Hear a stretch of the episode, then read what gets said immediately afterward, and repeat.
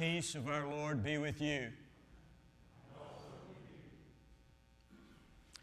Every year, on the first Sunday in Lent, the lectionary asks the church throughout the world to read again one of the gospel reports on the temptations of Jesus in the wilderness. Last year it was Matthew's version. Next year it will be Luke's. This year it is Mark's, greatly abbreviated, characteristically succinct Markan report that Jesus was driven into the wilderness by the Holy Spirit, where Jesus was tested by Satan. If most of the best scholarship we have is correct, Mark was the earliest and first of the Gospels written, maybe in the mid 60s. And then Matthew and Luke would have been written in the 70s or 80s, and John in the 90s. So you can just imagine when Mark came out and people got to that part, the Holy Spirit drove Jesus into the wilderness where Jesus was tempted by Satan. The people in the church said, Wait, what? And so then when Matthew and Luke wrote their version, they supplied more details about the temptations Jesus faced in the wilderness for 40 days with Satan. Temptations with so much potential for good that it almost makes one wonder if Satan had given up sin for Lent. Because nothing Satan tempted Jesus to do was awful or terrible or even sinful. Just think if Jesus had turned stones to bread, not only could Jesus' hunger have been helped, but theoretically, the hunger of many others. If Jesus had said yes to the temptation to leap from the temple steeple into a magical net of angel arms, just think of what a big platform that would have given Jesus for his message. Everybody dazzled and amazed at spectacular Jesus. If Jesus had said yes to the temptation to trade in a life of vulnerable love for all of that political power and influence that Satan offered Jesus, just think of all the good Jesus could have done with all that power.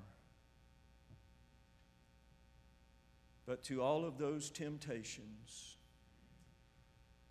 to be big, Jesus said no. To all of those temptations to do God's work the world's way, Jesus said no. To the temptation to be impressive, to be successful, to be powerful? Jesus said no, choosing to walk instead of fly, content to go where he could and do what he could to lift and touch and heal and help those he could get to by walking from place to place. A simple life of vulnerable, unprotected love. Thinking about all of that all week long took me back to an interview I heard in my car one day on NPR. The interviewer was talking to the representative of one of the largest uh, churches in the state of Texas. They were in the process of building a, a sanctuary that uh, was going to cost in the tens of millions of dollars, and this was, I guess, a decade or more ago. the interviewer said to the representative of, of the church, in the light of everything that Jesus said about wealth and possessions and the poor, how has your congregation justified this massive expenditure of money on a building that is being built in the name of that same Jesus? though it's been over a decade ago, I could take you to the parking spot where I was in front of McDade's Maywood Mart when the uh, representative of the church said, Every other big business has a palace in Dallas. Don't you think Jesus deserves one? I've been working ever since on a gospel song called Jesus Don't Want No Palace in Dallas.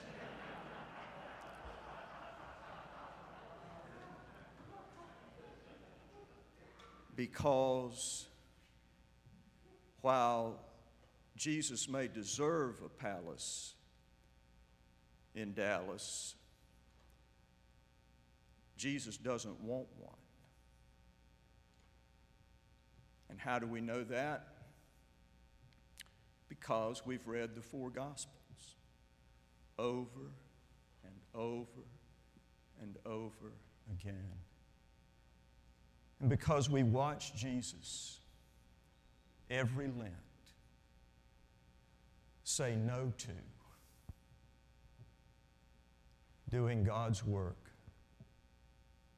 the world's way. Jesus was not tempted by Satan to be bad. Jesus was tempted by Satan to be big. And Jesus said no to the temptation to be impressive, spectacular, powerful, safe, secure, and successful. Content to walk here and there, sit down with, and stand up for whoever was hurting, suffering, bruised, and broken the most. Calling all of his followers to live that same kind of life of vulnerable, gentle, strong, clear, kind, courageous, love, content to know that the little things in the kingdom of God are the big things. Which brings me to last week when a week that was very different for all of us, was very difficult for some of us. And many of you, known and unknown, seen and unseen, loaded your car with blankets, went to see if there were any space heaters left to purchase anywhere, and ventured forth to go and see those who were hurting the most during a week of extraordinarily extreme weather for Mississippi. Some of you were successful in reaching your destinations, others of us were not. But all of those little movements the blankets, the heaters, the jugs of water those little things, children of God, are the big things. Children of God, we do not do the little things because we can't do the big things. We do the little things because the little things are the big things. And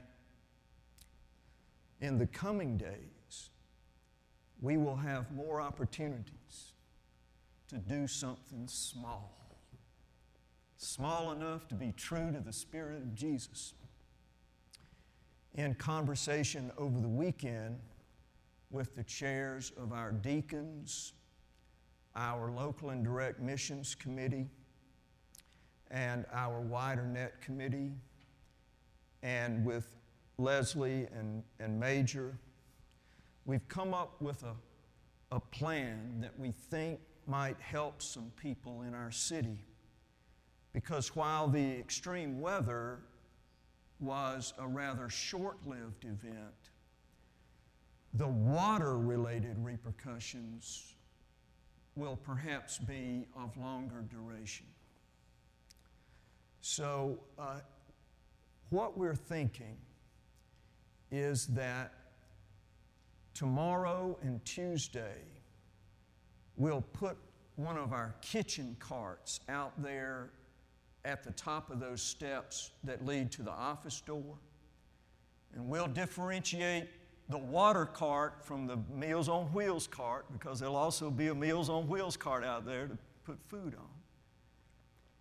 And if you would like to come by, if you have Let's say at your house you have 30 bottles of water and you think that you might be able to spare, you know, six of them or something like that.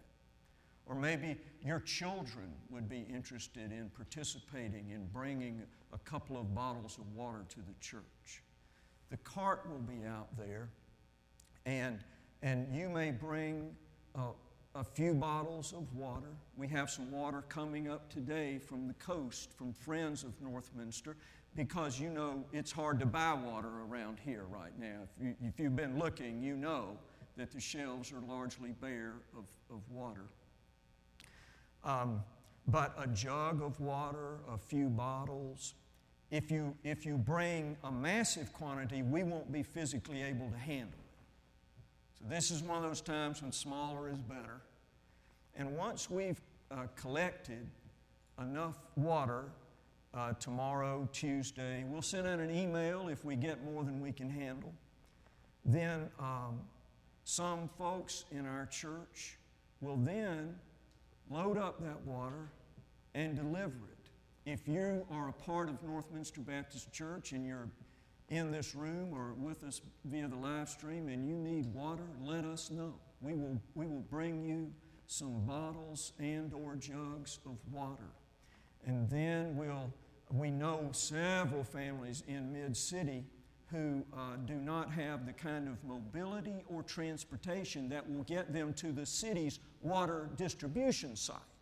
That's an important act on the part of our city, but some folks can't get there. So we want to we want to, this is going to sound really Baptist and baptismal. We want to take the water to those who can't get to the water.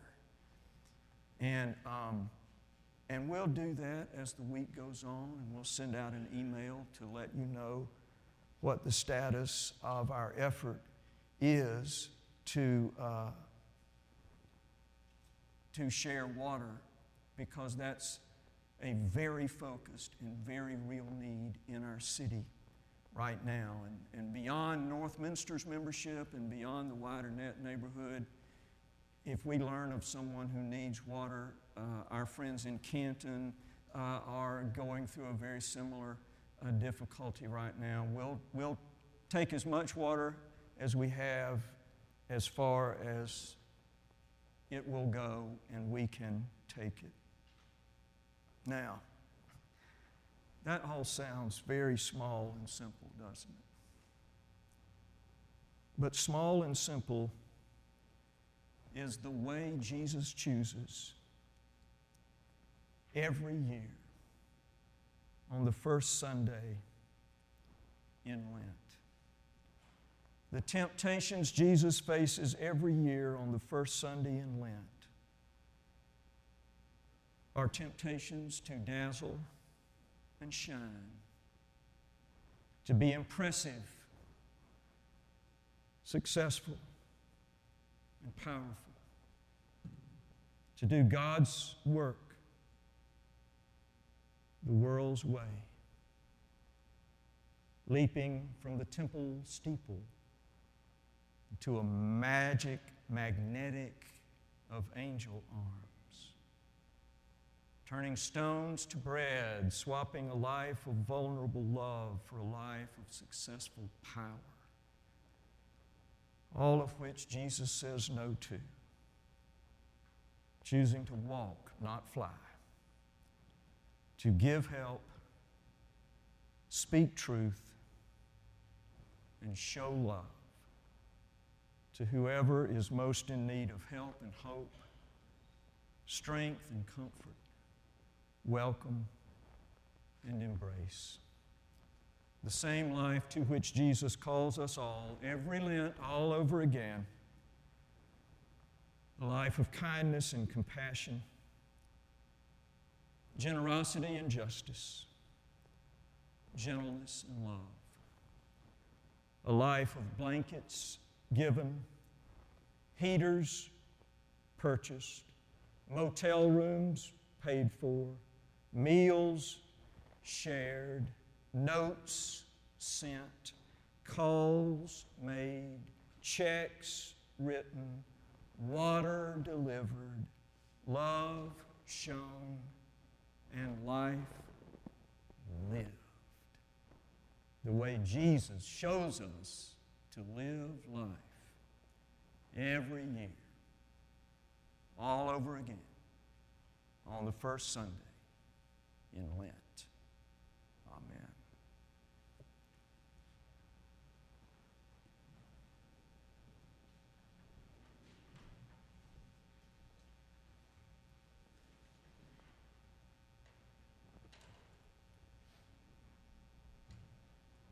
As we come to the close of this hour of worship, we invite you to make important decisions for our Lord and our Lord's church during this time of response.